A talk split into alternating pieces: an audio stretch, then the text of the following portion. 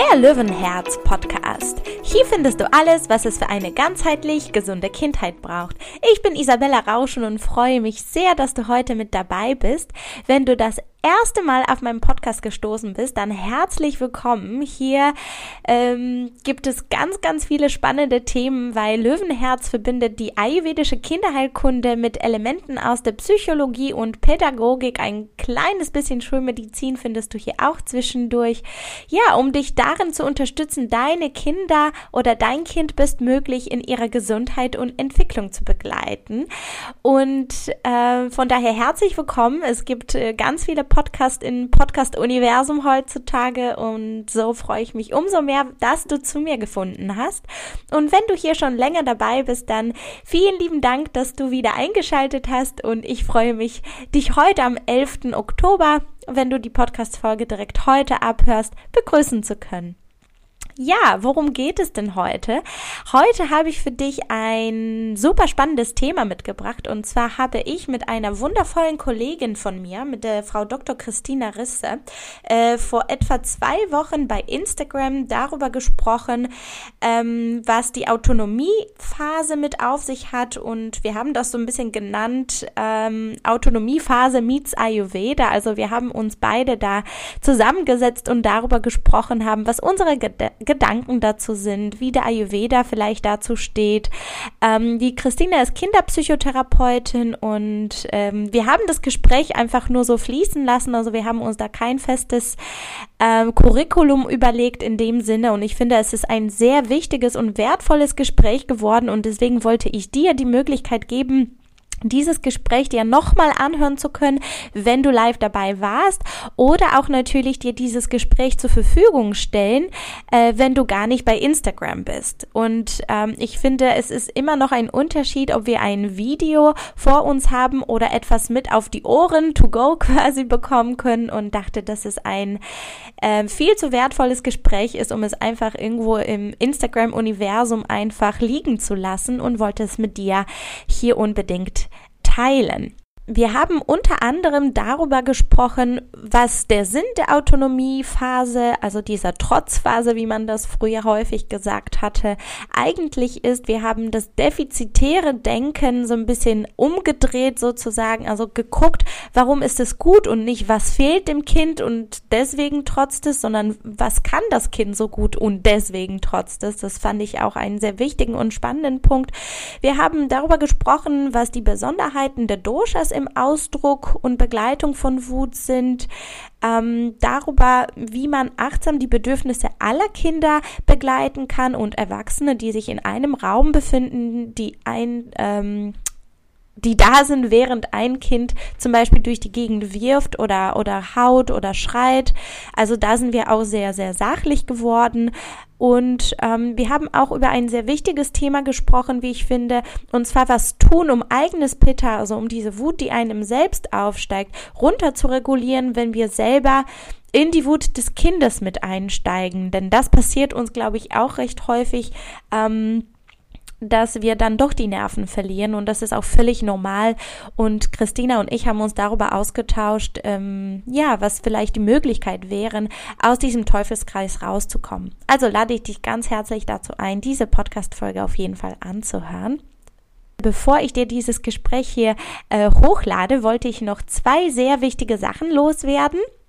Zum einen, meine Homepage ist endlich da und äh, ich freue mich wahnsinnig, dich in meinem virtuellen Zuhause begrüßen zu können. Schau einfach bei isabellarauschen.de vorbei. Da findest du äh, Informationen zu meiner Person. Da habe ich so ein kleines über mich äh, hinterlegt zu meiner Arbeit und du findest auch einige richtig tolle Infos zu meinen Projekten beziehungsweise zu der kommenden Masterclass. Und zwar am 19. Oktober veranstalte ich per Zoom eine Masterclass, die 75 Minuten lang geht mit dem Thema gesund durch den Herbst mit Ayurveda, wo ich mit dir natürlich viel ayurvedisches Wissen und Tipps und Rezepte teile, wie du dein Kind darin unterstützen kannst, gesund durch den Herbst zu kommen, wie das aus ayurvedischer Sicht aussieht und aber natürlich auch, was du tun kannst, wenn dein Kind schon erkältet ist. Denn da kommen wir auch nicht immer drum rum, äh, muss man auch ganz klar sagen.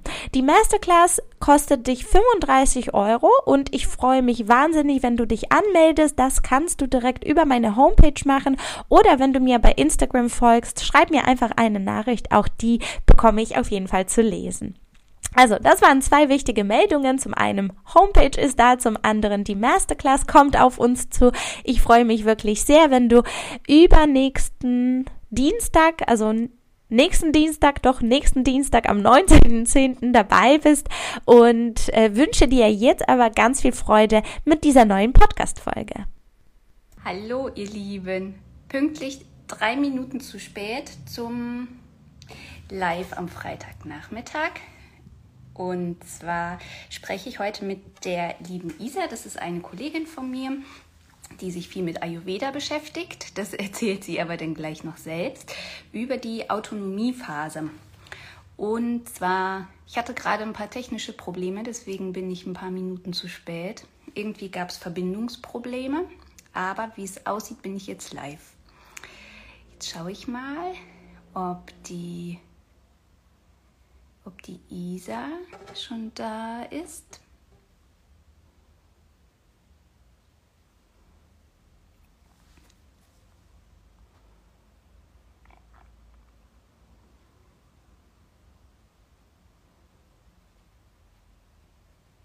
Ah da ist sie schon.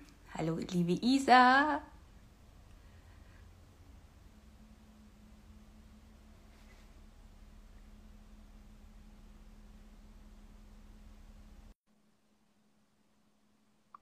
Jetzt müsste sie bald da sein. Ah. Isa? Ja. Hallo, ja, prima. Grüß dich. Jetzt hat es endlich geklappt. Ja, ich freue mich auch. Kannst du mich gut hören und verstehen? Ich kann dich total gut hören, ja? Du mich auch? Ja, wunderbar. Ja, prima. Ich hatte gerade Probleme mit, mit der Verbindung. Ich weiß nicht. Deswegen, bin ich, deswegen bin ich leider ein paar Minuten zu spät. Ich bin eben nicht online gekommen. Das macht doch nichts. Aber, aber wir, wir sind jetzt da. Da, genau. Schön. Ganz optimistisch mal. Genau. Ja, ja ich freue mich. Ich freue mich auch. Wir wollen heute ein wichtiges Thema ansprechen. Genau. Ja. Sollen wir es machen? Ich habe gerade überlegt, vielleicht stellen wir uns einmal jeweils kurz vor, oder? Dann ähm, wissen deine Follower, wer ich bin und umgekehrt. Finde ich super. Ja, super. Magst du anfangen? Ja, mache ich einfach. Äh, hallo zusammen, ich bin Isabella Rauschen. Ich äh, bin wie Christina auch Ärztin und arbeite aber als ayurvedischer Kindergesundheitscoach, eben mit, mit dem Schwerpunkt ähm, ja, bedürfnisorientierte Kinderbegleitung im Alltag. Genau, ich freue mich, dass ihr da seid. ja, ich freue mich auch und ich freue mich auch total über unser Gespräch. Und ich habe dir ja schon vorab auch gesagt, dass ich auch ein paar Fragen an dich habe, wo ich schon ganz gespannt bin, was du dazu sagst. Mhm. Und möchtest du vielleicht noch zwei, drei Sätze zu dir sagen für die Follower ja. von mir, die, die dich noch nicht kennen? Genau, das mache ich gerne. Also ich bin die Christina, ich bin Kinderärztin und Kindertherapeutin. Und ich arbeite jetzt ausschließlich psychotherapeutisch nur noch mit Kindern und mit Jugendlichen. Und genau, habe so den Weg als ähm, Kinderärztin im Background, aber genau, jetzt ausschließlich nur noch therapeutisch wo ja auch die Autonomiephase 1 der, der Hauptthemen ist, sage ich mal, die die Kinder und die Eltern auch sehr beschäftigt immer wieder. Mhm. Mhm. Mhm. Genau.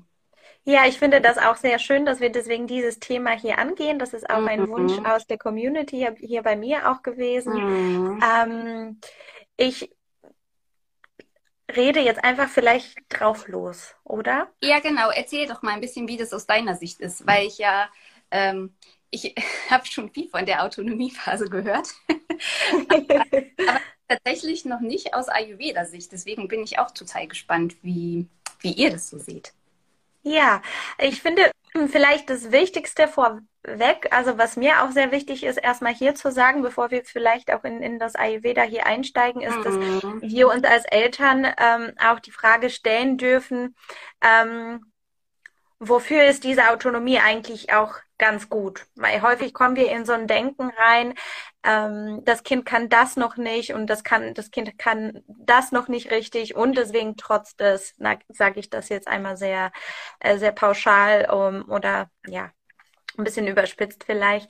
Ähm, sondern eher, dass wir uns die Frage stellen, also aus diesem defizitären Denken heraus die Frage stellen, wofür war das gut für unsere Steinzeit-Babys? Denn die Entwicklung des Mhm. Kindes ist ja immer gleich geblieben. Mhm. Und ähm, alleine dieser Gedanke kann uns, finde ich, schon sehr viel Druck wegnehmen in so einer Stresssituation, ähm, wo wir selber vielleicht nicht mehr weiter wissen und so den Eindruck haben, das Kind macht das, um uns irgendwie zu ärgern. Ne? Dass Mhm. solche Gedanken kommen einfach ganz natürlich auf.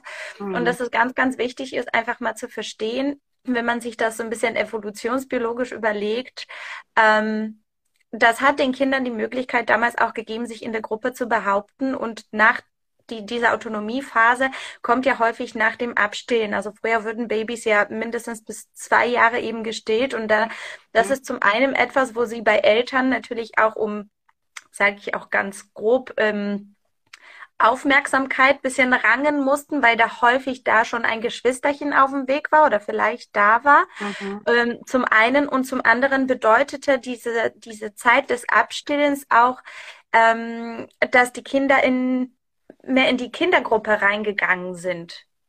Mhm. Und das bedeutet dann natürlich auch gleichzeitig, dass die da auch lernen mussten, mit Sachen umzugehen, dass sie lernen mussten, geschickter zu werden, dass die lernen mussten, selber die Jacke anzuziehen oder die Knöpfe zuzumachen, äh, Genau. dass die Kinder äh, die, die Feinmotorik üben äh, können. Und häufig ist es, finde ich, im in unserem Alltag so, dass wir sehr schnell unterwegs sind und wir wollen gerne die Jacke für das Kind zumachen, damit wir ja loskommen.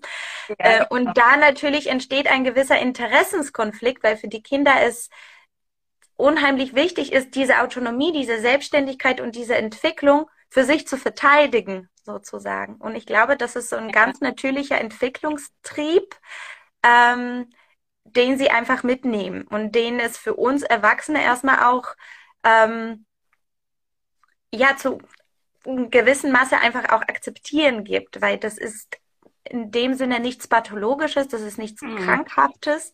Und ich glaube, alleine das ähm, zu wissen, kann uns sehr, sehr helfen, die Kinder zu verstehen. Mhm. Genau, das ist ganz wichtig. Ich Äh, glaube, das ist der erste Punkt, damit überhaupt Kommunikation stattfinden kann oder Veränderung in der Situation stattfinden kann, eben als Eltern auch selber aus diesem ähm, Notfallmodus rauszukommen, indem wir selber mit in den Stress hineingehen, sondern erstmal Ja. zu sagen, okay, das ist jetzt ganz normal.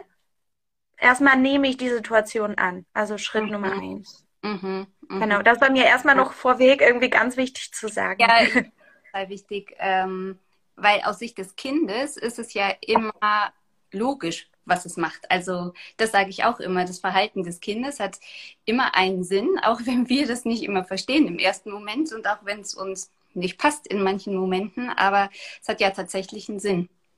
Hm. Und das finde ich auch immer wichtig, so im Hinterkopf zu haben, weil das auch schon viel, viel entlastet häufig. Absolut. Und das ist auch mal wieder dieses, Kinder sind richtig gut darin, Kinder zu sein. Die haben, die haben alles mit auf dem Weg, was sie brauchen, um sich weiterzuentwickeln. Sonst hätten wir Menschen auch so nicht überlebt. Und da darf man ähm, auch, finde, das ist so wichtig, wie du sagst, einfach die Perspektive wechseln. Mhm. Ne? Einfach mal zu gucken, wofür ist es jetzt gut. Genau. Genau. Ähm, du wolltest jetzt aber auch gerne zu, zum Ayurveda ein bisschen was wissen. Ja, genau. Erzähl doch mal. Wie, Ähm, Wie ist es da so? Das ist tatsächlich so, dass ich zu, ähm, zu diesem Lebensabschnitt, nenne ich das jetzt mal so Autonomiephase, ähm, da gibt es nicht einen speziellen Abschnitt für in den vedischen Schriften, wo man irgendwie was, was dazu findet. Was man jedoch in, in Ayurveda ganz klar sagen muss, ist, dass die, die Kindesjahre durch das Kapha-Dosha geprägt sind. Das ist also das Dosha, welches für Substanzaufbau, Wachstum, aber auch Stabilität, Liebe, Gemütlichkeit steht. Also all das, ähm, was die Kinder zum Wachsen und Gedeihen brauchen. Nicht nur auf der körperlichen Ebene, sondern eben auch auf der emotionalen Ebene. Mhm, mhm. Und ah, spannend. Das, das ist total schön. Ich finde, dass es auch ein sehr schöner, schöner Gedanke ist, weil das zeigt uns ja auch, warum die Babys ja auch so goldig ähm, ähm, pummelig, sage ich jetzt mal so, auf die Welt kommen. Das ist, das ist richtig ja. Kafferphase. Ne? Das ist auch das, was diese positiven Gefühle in uns auslöst. Ah. Und das ist aber auch gleichzeitig das, ähm, warum es Kindern die Übergänge und die Veränderung im Leben äh, manchmal sehr schwer fallen können und zur Überforderung führen können. Mhm. Ah, spannend. Weil die ja an sich, Kinder sind ja so lebendig, da hätte ich jetzt zum Beispiel gedacht, die sind ähm, vielleicht eher Watter. Mhm. vielleicht nur ja. Phasenwatter, oder?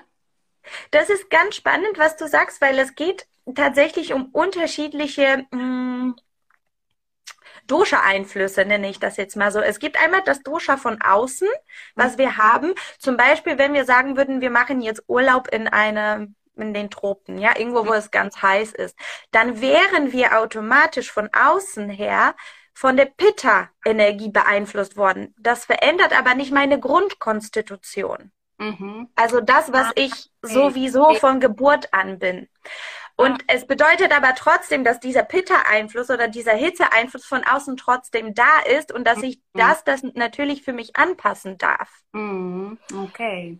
Und die Kaferphase ist ja für die Kinder auch sehr, sehr, sehr eben entscheidend, weil natürlich sind die Kinder lebendig und quirlig und die wollen, mhm. haben ja eben diesen Entwicklungstrieb, von dem wir ja gesprochen haben. Nichtsdestotrotz brauchen die Kinder, und das ist das, was, ähm, glaube ich, auch ganz wichtig in deiner Arbeit ist, ähm, dass sie Struktur und Sicherheit bekommen, mhm. damit sie sich überhaupt entwickeln können. Mhm. Mhm. Und das ist Kaffer. Ah, ja, spannend. Mhm. Von, das von, ist also, von, der, von dem Blickwinkel habe ich das ja noch nie betrachtet, aber, aber so ist es voll logisch, wie du sagst. Ja, ja. das ist natürlich auch, das kann man total auf die Kinder, äh, auf, auf das Verhalten des Kindes in Bezug zum Beispiel auf das Essen übertragen. Mhm. Weil das werden wahrscheinlich alle Eltern kennen. Alle Kinder essen in der Regel gerne dasselbe. Mhm. Immer wieder dasselbe, immer wieder nackte Nudeln. Und mit der Qualität süß. Weil im Ayurveda sind unterschiedliche, unterschiedliche Doshas auch mit Geschmäcken verbunden. Mhm. Und die Geschmacksrichtung süß steht für Kapha. Ah, spannend. Und Süße ist auch das Einzige, was aufbauend auf den Körper wirkt. Mhm. Mhm. Und das sind also das, was wir alle als Eltern eigentlich bei den Kindern beobachten können. Denen macht das nichts aus, wenn die drei Tage hintereinander nackte Nudeln essen, mhm. eben mit dieser Qualität süß, weil das ist etwas, wo die eben diese Beständigkeit und die Süße vom Kaffee ausleben. Mhm. Mhm. Egal, ob mein Kind von Natur aus Kaffer, Pitta, Watter, was auch ja. immer ist. Ja, genau. Ah, okay. Und das mit der Süße wiederum ist ja auch wieder evolutionstechnisch erklärbar. Magst du darauf eingehen? Ich glaube, ich weiß, was du sagen möchtest. Ja, dass das ja bei, bei unseren Vorfahren so war, wenn die Kinder durch den Wald gekrabbelt sind und äh, sich Kräuter in den Mund gesteckt haben, die vielleicht giftig waren, sind diese Kräuter ja meistens bitter. Und mhm. im ähm, Vergleich zu Beeren zum Beispiel, die ja süß sind, sind die meistens nicht giftig. Und das ist auch in den Genen hängen geblieben. Und finde find ich spannend, dass das im Ayurveda wieder anders erklärt ist, aber im Grunde ähm, das bestätigt. Mhm. Und natürlich auf jeden Fall.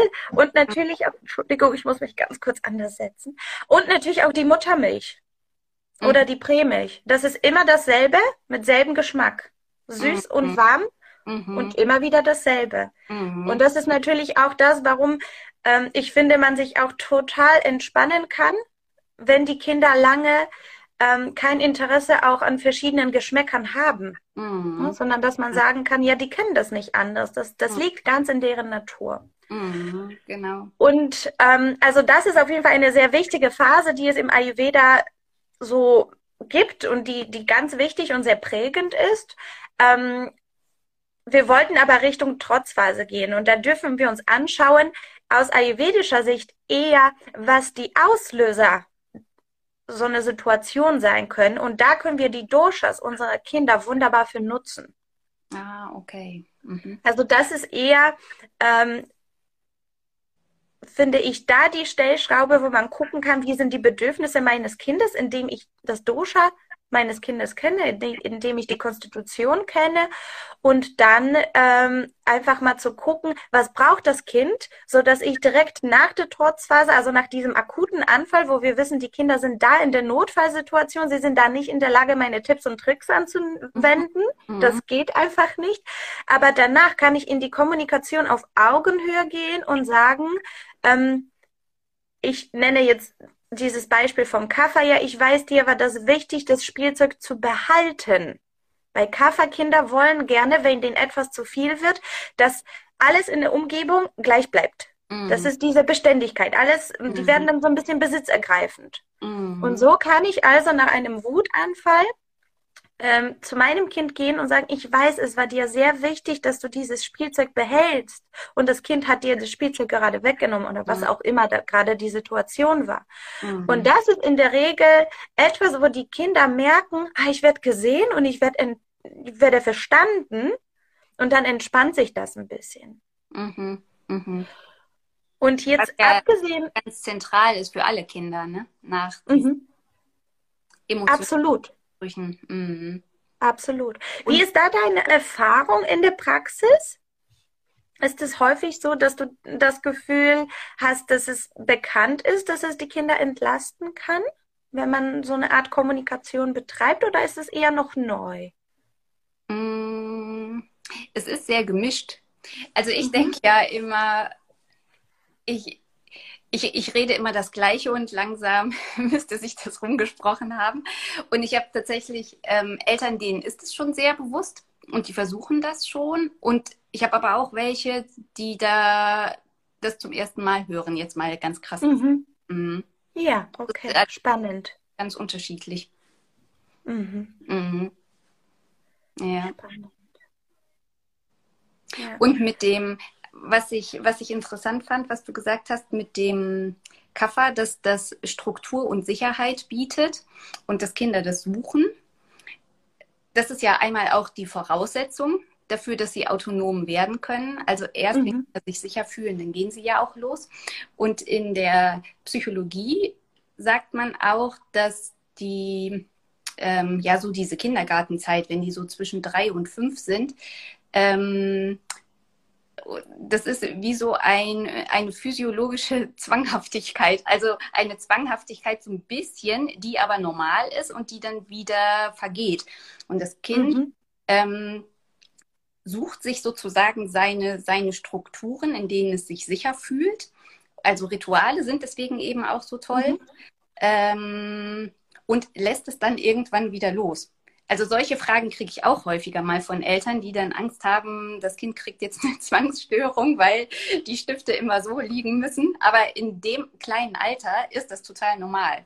Also mhm. da gibt es viele Kinder oder auch so dieses Hüpfen auf dem Gehsteig, dass sie nicht auf bestimmte ähm, Steine, ja, treten. Steine, Steine oder Linien treten dürfen. Und genau.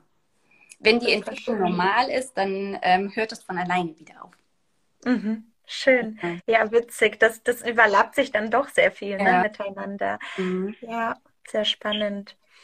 Ähm, ich würde trotzdem noch ganz gerne, wenn wir kurz zurück zum Ayurveda gehen, ja. äh, darauf eingehen, warum mhm. jedes Kind eigentlich trotzdem einen Wutanfall bekommt. Egal, welche Konstitution das Kind hat. Ja, gerne. Und ist das Und, so, das ist nämlich, nämlich meine Frage auch, mhm. haben, haben zum Beispiel Vata-Kinder wenn die von der Grundkonstitution Watter sind, haben die eine andere Art, Wutanfälle zu haben als Pita-Kinder? Oder das ist eine super schöne Frage. ähm, also Wut ist grundsätzlich Wut.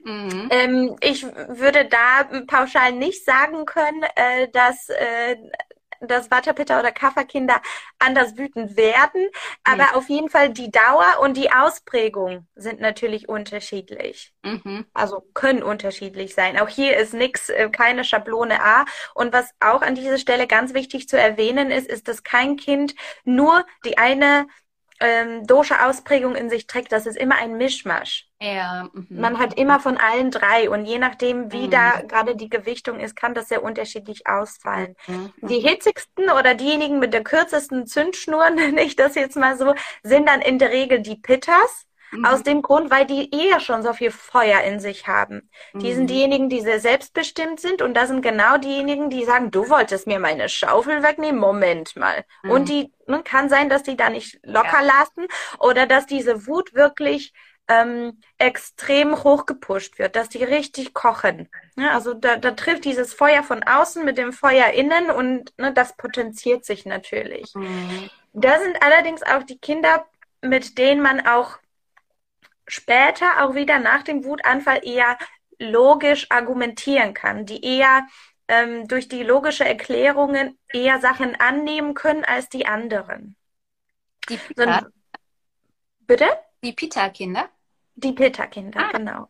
Also bei denen kann man das äh, auf der intellektuellen Ebene oder eben auf der Sachebene ganz gut erklären mhm. ähm, oder am ehesten erklären.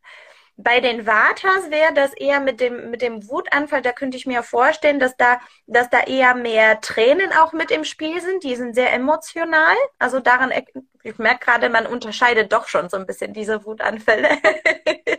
also bei den Vatas könnte ich mir vorstellen, wäre da ähm, ja recht viel Emotion und, und vielleicht auch Tränen im Spiel. Und die, die könnten aber auch anders, ne? Also die Wut zeigen das anders. Zeigt jedes. jedes genau, richtig. Mhm. Genau. Mhm. Und bei den Vatas könnte ich mir aber sehr gut vorstellen, dass sie danach gut ablenkbarer sind. Weil die sind, die wollen total gerne alles erforschen und entdecken ne? und ähm, mhm. sehr gerne ähm, die Angst zu verpassen. Ne? Mhm. Sehr häufig die Angst, äh, etwas zu verpassen. Und das sind dann diejenigen, die äh, relativ schnell wieder diese Wut abklingen lassen könnten, um sich dann wieder mit was anderem zu beschäftigen. Mhm. Mhm. Und bei, bei den Kafers könnte das sein, dass das eher weniger mh, theatralisch verläuft, aber eher dafür entweder länger oder das sind auch Kinder, die das vielleicht mehr in sich hineinfressen würden mhm. danach. Mhm. Oder ähm, die das einfach länger in sich tragen die so ein mhm. bisschen nachtragender sind in dem Moment. Ah, okay. Mhm. Also Peter ist eher hochschießen und schnell wieder runter und bei den Kaffers könnte ich mir das vorstellen, ähm, dass das, wie gesagt, eher in Richtung mehr nachtragend geht, je nachdem natürlich, wie mit der Situation dann umgegangen wird. Ne, mhm. Das kann, muss alles nicht so in der Form mhm. auftreten. Deswegen ist es schwer, auch so eine pauschale Antwort zu sagen, weil ich natürlich niemand in die Schublade stecken möchte. Da, darum geht es da gar nicht. Ah, ganz wichtig. Genau. Mhm. Mhm. Aber äh, nichtdestotrotz, weil es ich sehr spannend finde, trotz dieser Dosha-Ausprägung ist es so, dass jedes Kind ein Vata-Dosha in sich trägt und jedes Kind in sich ein Pitta-Dosha in sich trägt und ein mhm. Kapha-Dosha. Das Vata-Dosha ist grundsätzlich dasjenige, ähm, was verantwortlich ist ähm, für Stress. Und wenn wir uns das auf Elementenebene angucken, dass Vata ein Wind ist und Pitta das Feuer, wenn ich also viel zu viel von dem Vata habe, Beispiel. Ich habe ein Kafferkind, das ist sehr gemütlich unterwegs, das bekommt viel zu viele Reize, viel zu viel Veränderung, es kommen viel zu viele Kinder auf es zu und wollen irgendwas, dann wird es irgendwann wütend. Mhm. Der Grund dafür ist, dieses viel zu viel Action ist Vata.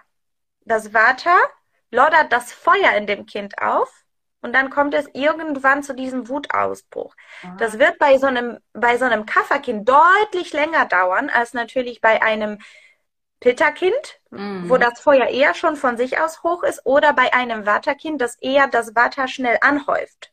Okay. Und was und, ist das Element von Kaffer? Äh, Erde. Wasser und Erde, genau. Und deswegen diese Schwere. Wir brauchen immer Kaffee, um das Wasser in unserem Leben auszugleichen. Mhm. Okay. Und deswegen haben Kaffers quasi, die, die haben mehr Zeit, bis es kippt. Okay. Weil die das relativ lange, sage ich jetzt mal so, kompensieren können.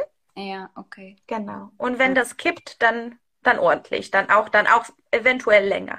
Ja, ja. Genau. Also das nochmal, um ganz kurz zu erklären, warum eigentlich trotzdem alle diese Wut bekommen. Ja, ja.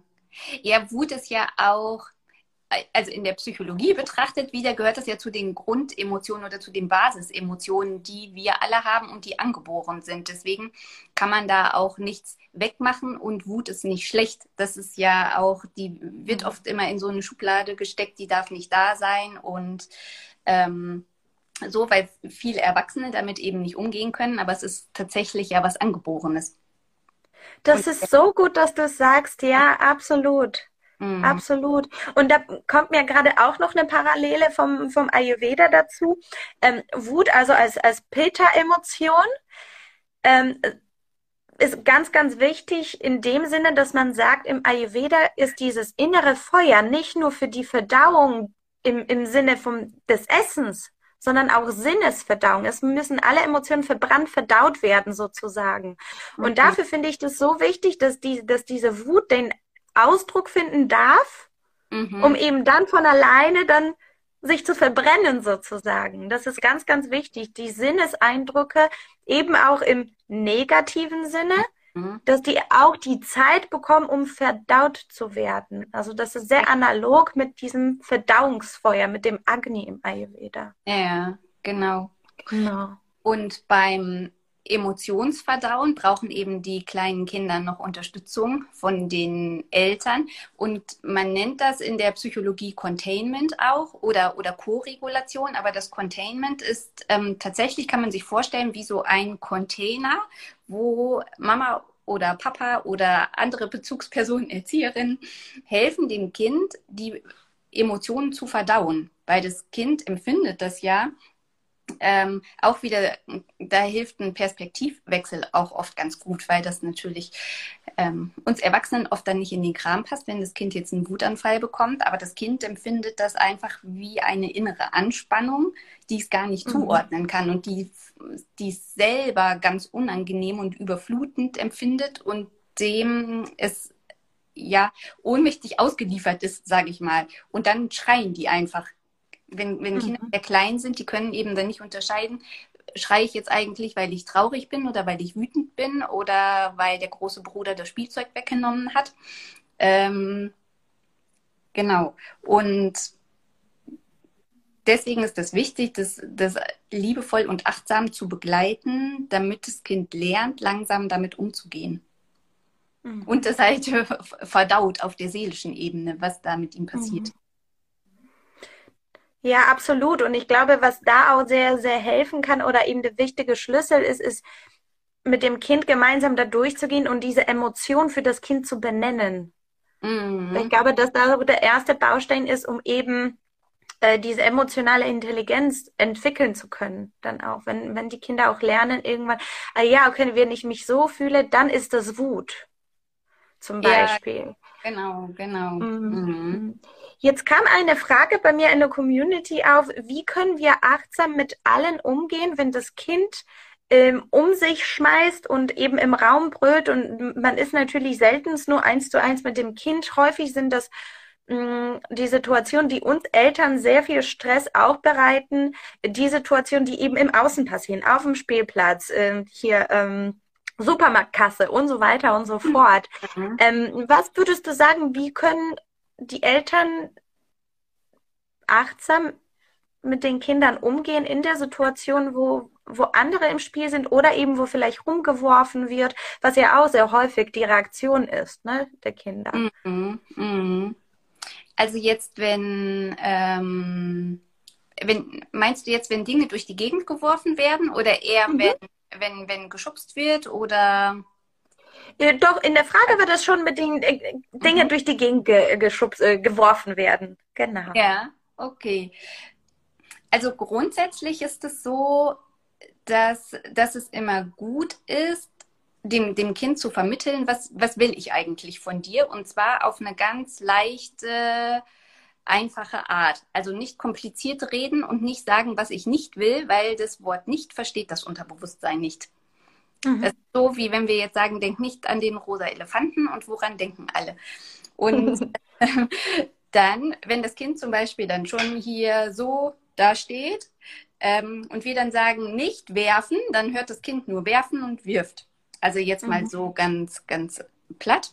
Und ähm, stattdessen kann man zum Beispiel machen, das Kind nimmt die Sache hoch und, und wir sagen, der Bauklotz bleibt am Boden. Mhm. Und wenn das Kind dann trotzdem wirft, dann äh, ganz, also es ist wichtig, die grundsätzliche Haltung immer ganz wertfrei und neutral zu bleiben. Weil egal, was das Kind macht, auch wenn es Haut kratzt, beißt, schreit, das ist nie gegen uns gerichtet und auch nie wirklich gegen ein anderes Kind. Selbst wenn die sich streiten, dann ist es aber aus, aus der Sicht des Kindes so, dass es einfach seinen ja seinen Raum und seine Integrität verteidigt, was da auch wieder logisch ist. Ne? Mhm. Ähm, genau. Und dann, ich würde das immer so machen, dass man dem Kind zwei, drei Chancen gibt ne? und dann sagt, ganz wertfrei und neutral, ähm, der Bauklotz bleibt am Boden und ich gebe dir den jetzt nochmal. Und wenn der wieder durch die Gegend fliegt, dann muss ich den wegnehmen, weil das ist vielleicht dann jetzt schwierig für dich, dass der Bauklotz am Boden bleibt. Also so ganz ähm, neutral, mhm. einfach.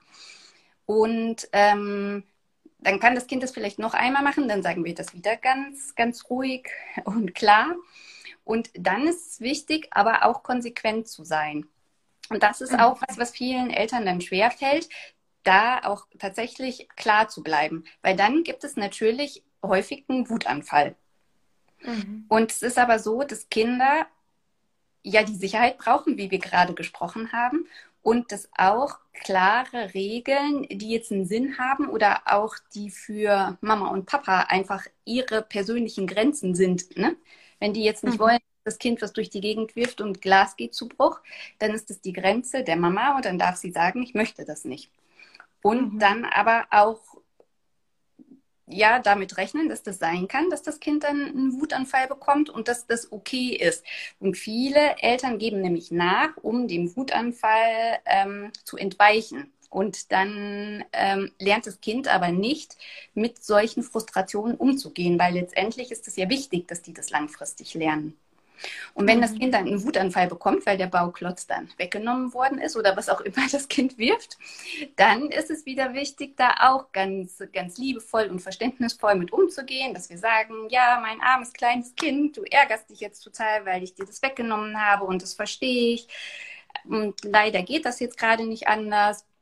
Schau mal, wollen wir jetzt das und das spielen? Oder es kann aber auch sein, dass das Kind so schlimm schreit, dass dass äh, erstmal Reden gar nichts bringt. Also manchmal ist es auch einfach mhm. so, dass nur, nur dabei bleiben und, und die Präsenz alleine hilfreich sind. Mhm. Also ich finde, du hast da auch so viele sehr wichtige Punkte angesprochen. Mhm. Ähm, ich würde tatsächlich da ist mir gerade noch was dazu eingefallen. Also in der Situation, wo ich sehen würde, das Kind wirft die Bauklötze, wenn wir jetzt bei dem Beispiel einfach bleiben und es sind mhm. mehrere Kinder im Raum zum Beispiel, ne? das, das gibt es ja mhm. auch häufiger, mhm. dass man dann sagt, ähm, ich sehe, du, du, du bist jetzt ärgerlich oder du bist jetzt wütend und schmeißt die Klötze durch die Gegend. Ich kann es aber nicht erlauben, dass die anderen Kinder verletzt werden. Ich nehme dich jetzt hier raus. Ich glaube, dass es auch eine gute Möglichkeit sein kann, einfach die Umgebung zu wechseln in so einem, in so einem Wutanfall, richtig? Also wenn wir schon wirklich da in diesem Notfallmodus sind. Und ja. da ist es auch ganz wichtig, was du gesagt hast, ähm, finde ich auch mit diesem einfach dabei sein und begleiten, weil in diesem Modus, da kann ich mir einfach den Mund tot reden, da kommt einfach gar oh. nichts an. Oh. Und das ist, glaube ich, auch etwas, was vielleicht viele Eltern frustrieren kann, dass, ähm, dass sie eigentlich liebevoll begleiten möchten und da fangen die an irgendwie zu reden in dem ja. Zeitpunkt, wo das Kind ja. die überhaupt nicht hören kann. Ja, das genau. ist auch ganz wichtig. Und dann kommt so eine Frustration bei, bei uns selbst auf, dass man, dass man denkt, ja, ich war doch aber schon liebevoll und dann hat der das immer weitergemacht oder sie es weitergemacht. Und da finde ich das ganz wichtig, dass man sich als Eltern erstmal einfach zurücklehnen kann und sagen kann, ich bin für dich da, ich sehe, du bist, du bist jetzt wütend, ich ich bin für dich da, ich kann dich trösten. Genau, und, und wir schaffen das. Und es, ja. und es ist immer ganz wichtig, auch, auch die innere Haltung der Eltern. Weil das, ähm, so ist, dass Kinder ja das Unterbewusstsein der Eltern eigentlich eins zu eins spüren und darauf reagieren. Mhm. Und es ist auch gar nicht, man muss gar nicht immer so viel reden, sondern es geht oft bei den Bezugspersonen Eltern darum, einfach selber das auszuhalten und, und dann emotional dabei zu bleiben und möglichst innerlich ruhig zu sein, weil das dann tatsächlich wie so eine emotionale Ansteckung ist, die von Mann mhm. auf Kind dann funktioniert. Super spannend. Ja, ja, das ist halt, wenn ich auf mein Kind, wenn ich auch laut werde, dann übertrage ich meinen Notfallmodus auf mhm. das Kind sozusagen. Also genau wie du sagst. Ich finde, was da ganz hilfreich sein kann für, für uns Eltern, äh, wenn man das jetzt noch mal ein bisschen in, ins Ayurvedische ähm, mhm. an Tools sich überlegen könnte, ist, Natürlich einmal durchzuatmen, das kennt man ja, kennt man ja so oder so. Das hilft wirklich wahnsinnig, weil das so ein, ein paar Sekunden Raum für uns schafft, um mhm. erstmal nicht zu reagieren, sondern mhm. sich eben kurz zurückzunehmen. Und was man da aber wunderbar machen kann, ist, wenn man bei sich selber merkt, boah, mir werden die Bäckchen rot und ich selber komme in so, einen, so einen Modus, dass man selber in dem Moment einfach die Hände mit kaltem Wasser wäscht oder so einen nassen, kalten Waschlappen.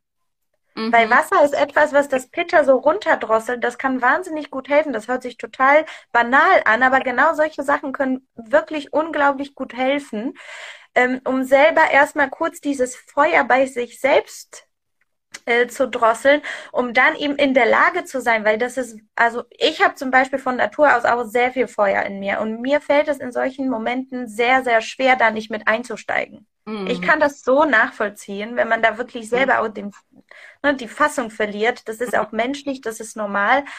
Ja. Ähm, aber da kann es total hilfreich sein, insbesondere wenn, wenn das Kind gerade in so einem in, in so einer Zone ist und in dem Modus, wo, wo es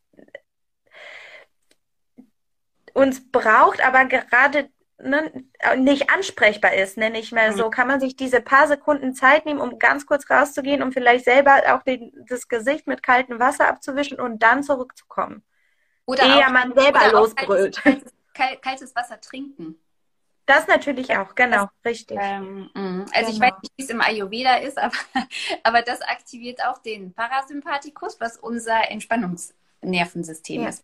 Genau. genau. Also da gibt es immer mal wieder so ein paar Möglichkeiten. Und dasselbe kann man natürlich auch mit, mit dem Kind dann machen. Wenn man danach merkt, wenn, wenn nach diesem absoluten Notfall das Kind sich so langsam beruhigt, das Beste, was, was man als Eltern so ein Peterkind anbieten kann, ist, komm, wir gehen Eis essen. das ist wirklich so. Das hat die Süße, die, Be die Be Geborgenheit von der Süße und die Kühle, mhm. die es braucht. Ah, stimmt. Bei so einem Water, bei so einem Waterkind kann es sinnvoller sein, dass man, je nachdem wie der, wie der, wie der Wutanfall war, dass man eher sagt, komm, wir machen jetzt ähm, oder wir essen jetzt ein Stück selbstgemachten Kuchen mhm. Äh, oder irgendwas Warmes dazu. Weil Vata ist eher ein kaltes Dosha, das heißt, da brauchen die Kinder eher Wärme. Mhm. Ne? Also auch da kann man so ein bisschen gucken. Aber erstmal, wenn wir alle in diesem Notfall gerade sitzen, ist es ganz wichtig, äh, zum einen, was du sagst, dass, dass wir uns da selber auch Hilfe holen für uns selbst. Wie kann ich mich selber runterregulieren, damit ich bei meinem Kind bleiben kann? Genau, genau. Ja, das ist total wichtig. Erstmal auch im, eigentlich im ersten Moment zu schauen und sich kurz zurückzunehmen und, und verlangsamen, sage ich immer, weil das ja oft so ist. Das Kind ist wütend und dann ist gleich ähm, die Mama auch wütend. Ne? Oder, mhm. oder innerlich sehr angespannt auf jeden Fall. Mhm. Und wenn man das einfach ein bisschen verlangsamt und sich selber einen Schritt zurücknimmt und erstmal schaut, wie geht es mir jetzt eigentlich? Und aha, das Kind ist wütend. Erstmal das nur wahrnehmen, ein paar Sekunden. Mhm. Das macht manchmal auch schon einiges.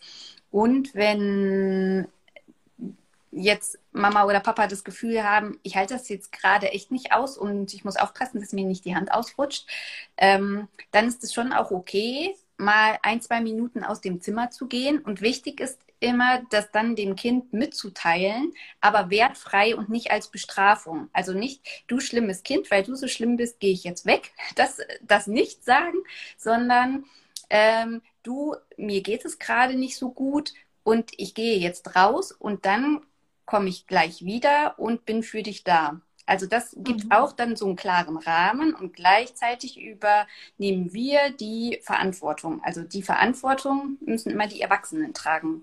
Mhm. Absolut. Oder man sagt, ich merke, mir ist gerade ganz heiß, ich muss was mhm. trinken, ich komme genau, gleich zurück. Genau, ne? oder so. Mhm. Und sagen, ich gehe jetzt und ich komme wieder. Also das ist mhm. die Message immer. Dann weiß das Kind, woran es ist. Mhm. Wir können ja das aber trotzdem, wenn wir jetzt nochmal zu der Frage zurücktreten. Wir ja. haben also so einen Raum mit Kindern und es werden Klötzchen ja. rumgeworfen. Ich sage vielleicht zu diesem Kind äh, ein, zwei, drei Mal, dann wirft das wirft trotzdem die Klötzchen wieder. Ich persönlich würde dann sagen, ich sehe, du bist wütend, ich bin für dich da, aber ich kann es dir nicht erlauben, die Klötzchen durch die Gegend zu werfen. Ich nehme dich jetzt, ich wäre mit dem Kind erstmal kurz rausgegangen, hätte da den, diesen Wutanfall ab gewartet sozusagen mit dem Kind. Genau. Und dann und im Nachhinein.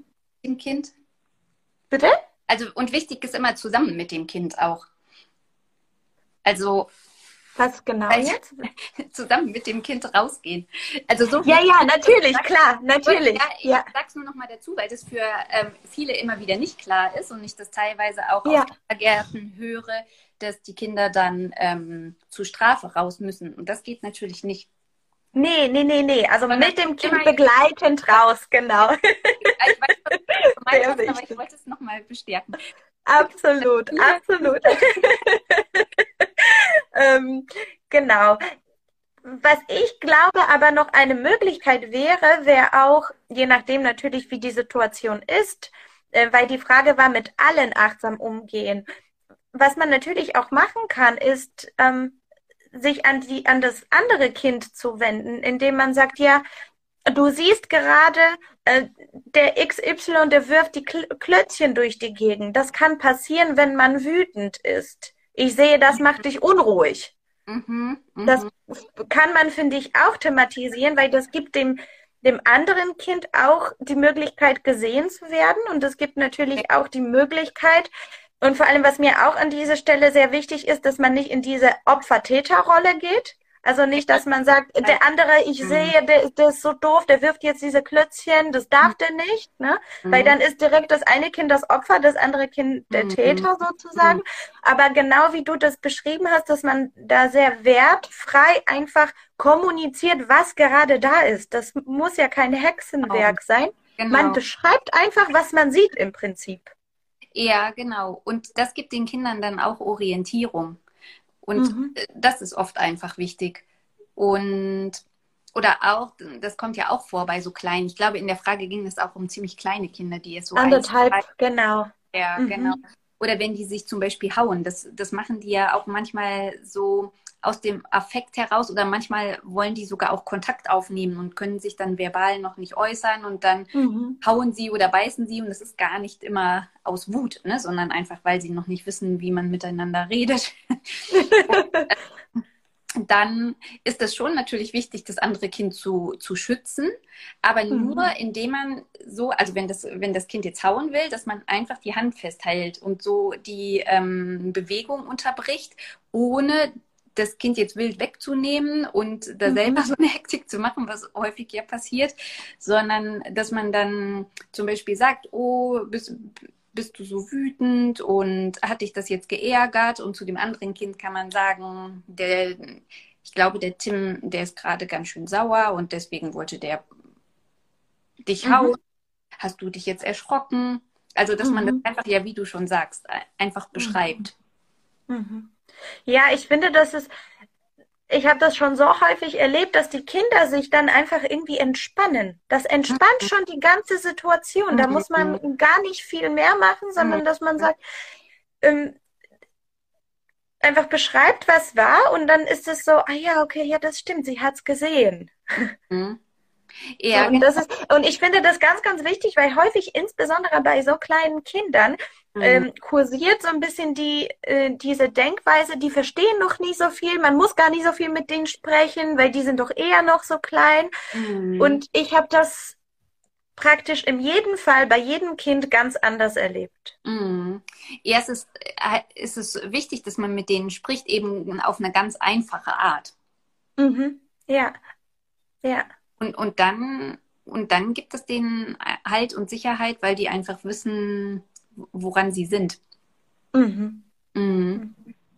Und bei, bei größeren Kindern kann man das auch machen, wenn die jetzt so vier, fünf sind und sich hauen wollen ähm, oder, oder sich um das Auto streiten. Das ist ja auch so was Klassisches, ne?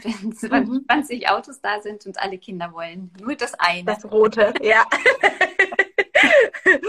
ähm, dass wir dann auch nicht die Lösung für den Konflikt übernehmen und dann sagen, du hast jetzt so lange mit dem roten Auto gespielt, jetzt gib das ähm, deinem Freund.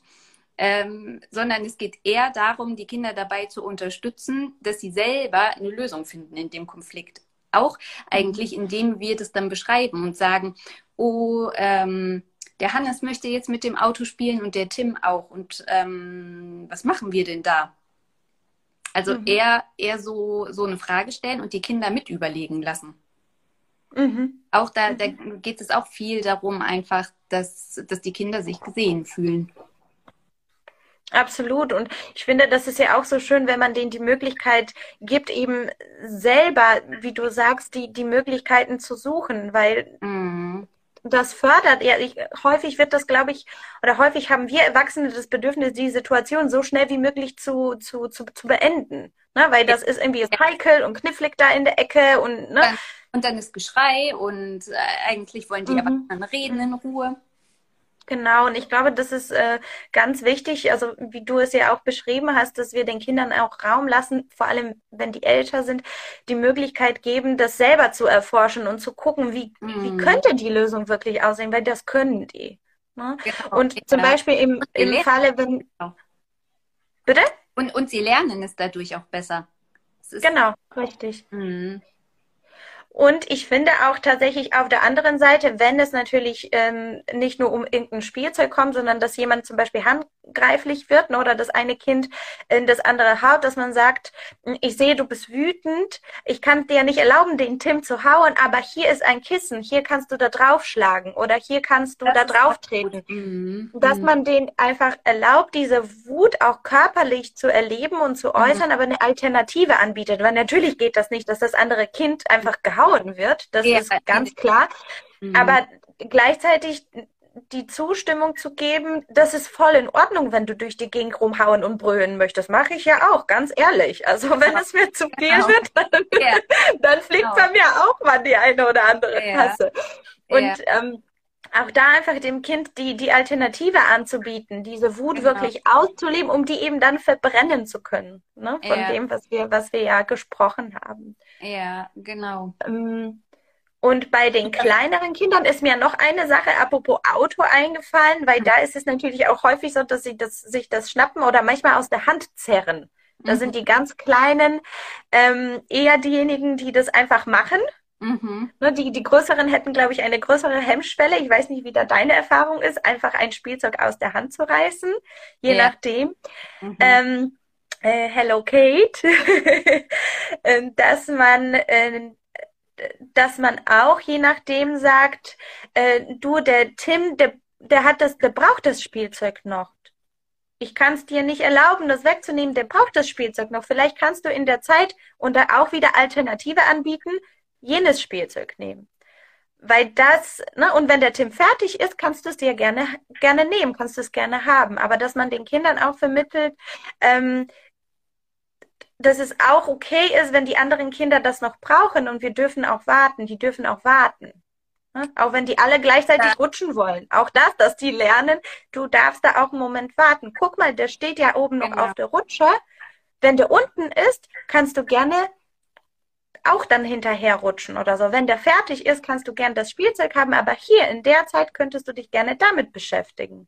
Genau, oder auch, ähm, du könntest ihn vielleicht auch fragen, ob, ob ja. er die gibt oder Absolut. lange er noch spielen möchte. Also praktisch dazu anleiten, dass die, dass die Kinder ja miteinander sprechen und das klären.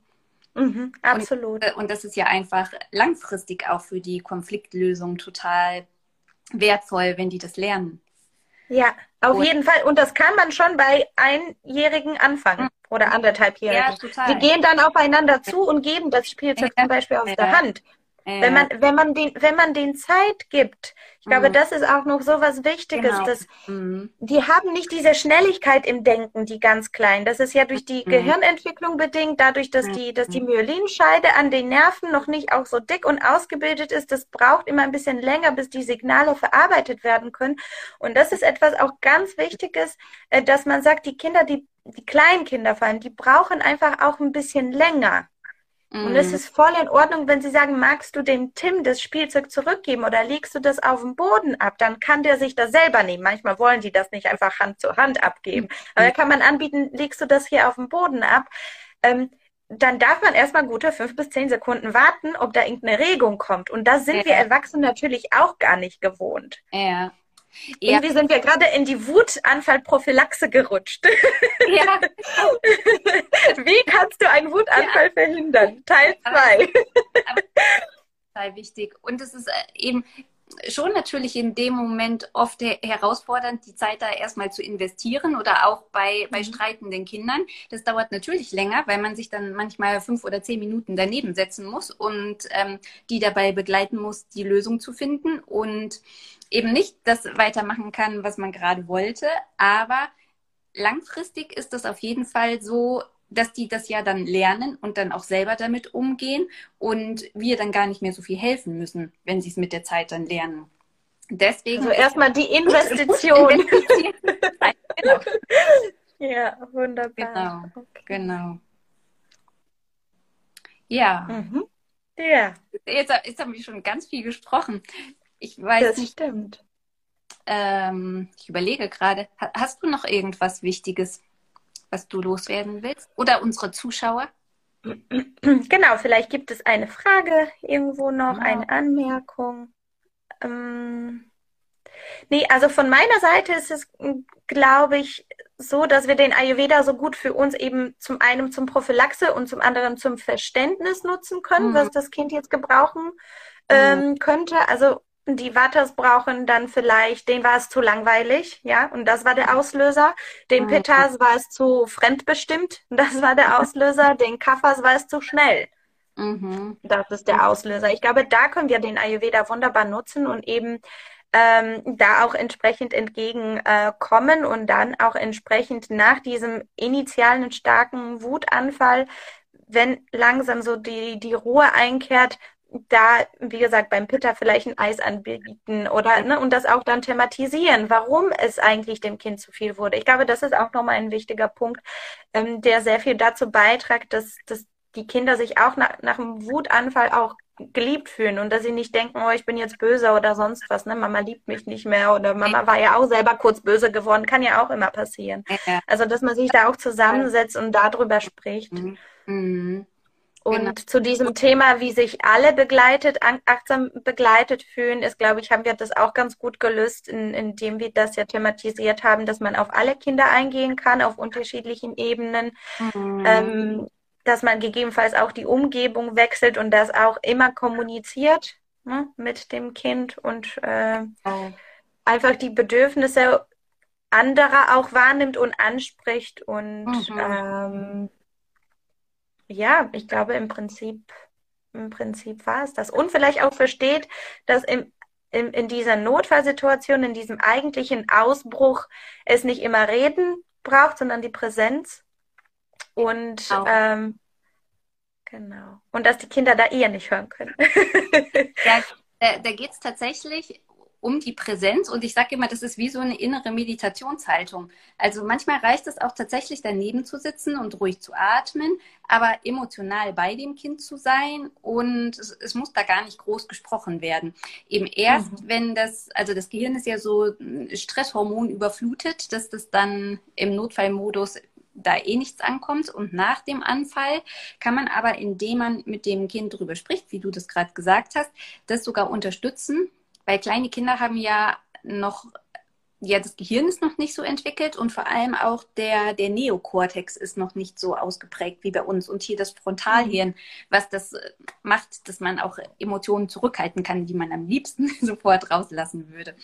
Und das ist bei mir manchmal auch unterentwickelt, habe ich das Gefühl. Das war noch Regulation. und, und jedenfalls, äh, wenn wir dann dem Kind sagen, oder warst du ganz schön wütend und vielleicht war das aus dem und dem Grund, dann lernt das Kind, ah, dieses komische Gefühl, was ich eben hatte, das war Wut und das kam da und daher. Ja, das kann tatsächlich sein. Dann lernt es das mit der Zeit so einzuordnen. Mhm. Und das mhm. macht auch ganz viele Verknüpfungen im Kopf.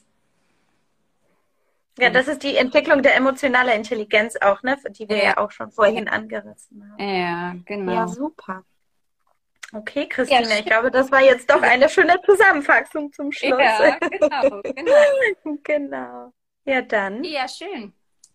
Dann schön, dass wir uns gesehen haben. Danke für das tolle Thema ja, und für deinen Input. Ja, danke für deinen Input. Ich habe auch auf jeden Fall wieder was gelernt. Es ist ein, ein Riesenthema. Ja, kann ich nur erwidern, kann ich nur zurückgeben. Ja, ich hoffe auch, dass, dass die Zuschauer was mitgenommen haben genau. und alle, die, die das Video sich im Nachhinein anschauen werden. Genau. Wenn Fragen da sind, einfach gerne melden. Genau, könnt ihr gerne fragen und wir wünschen euch starke Nerven und und einen schönen Nachmittag noch. Sehr gerne, Carla. tschüss. Also, tschüss.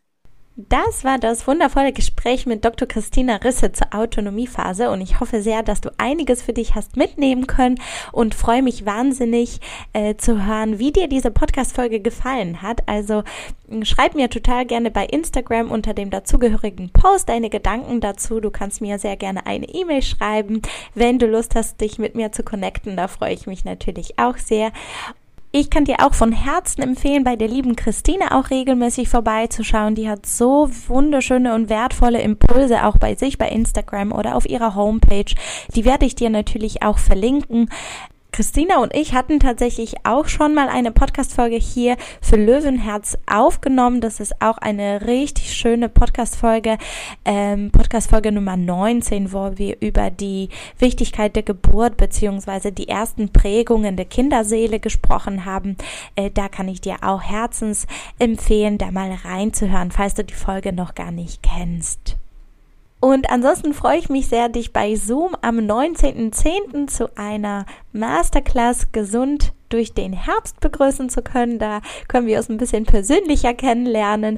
Äh, wie gesagt, es geht am Dienstag, 19.10. los um 20.15 Uhr. Das habe ich extra so gelegt, damit du, liebe Mama, auch abends, wenn deine Kinder im Bettchen schon sind, hoffentlich auch ein bisschen Zeit hast. Ähm, die Masterclass geht 75 Minuten und kostet 35 Euro. Ich wünsche dir jetzt aber einen ganz schönen Start in die neue Woche. Ich ähm, hoffe, du hast den Oktober bis jetzt gut genießen können. Ich bin leider recht verschnupft und ich glaube, du hörst das an meiner Stimme, aber es geht tatsächlich schon viel, viel besser. Von daher äh, freue ich mich auch, wenn du in zwei Wochen meine unverschnupfte Stimme mit äh, zu hören bekommst. Und ja, alles Liebe für dich, bleib gesund, deine Isa.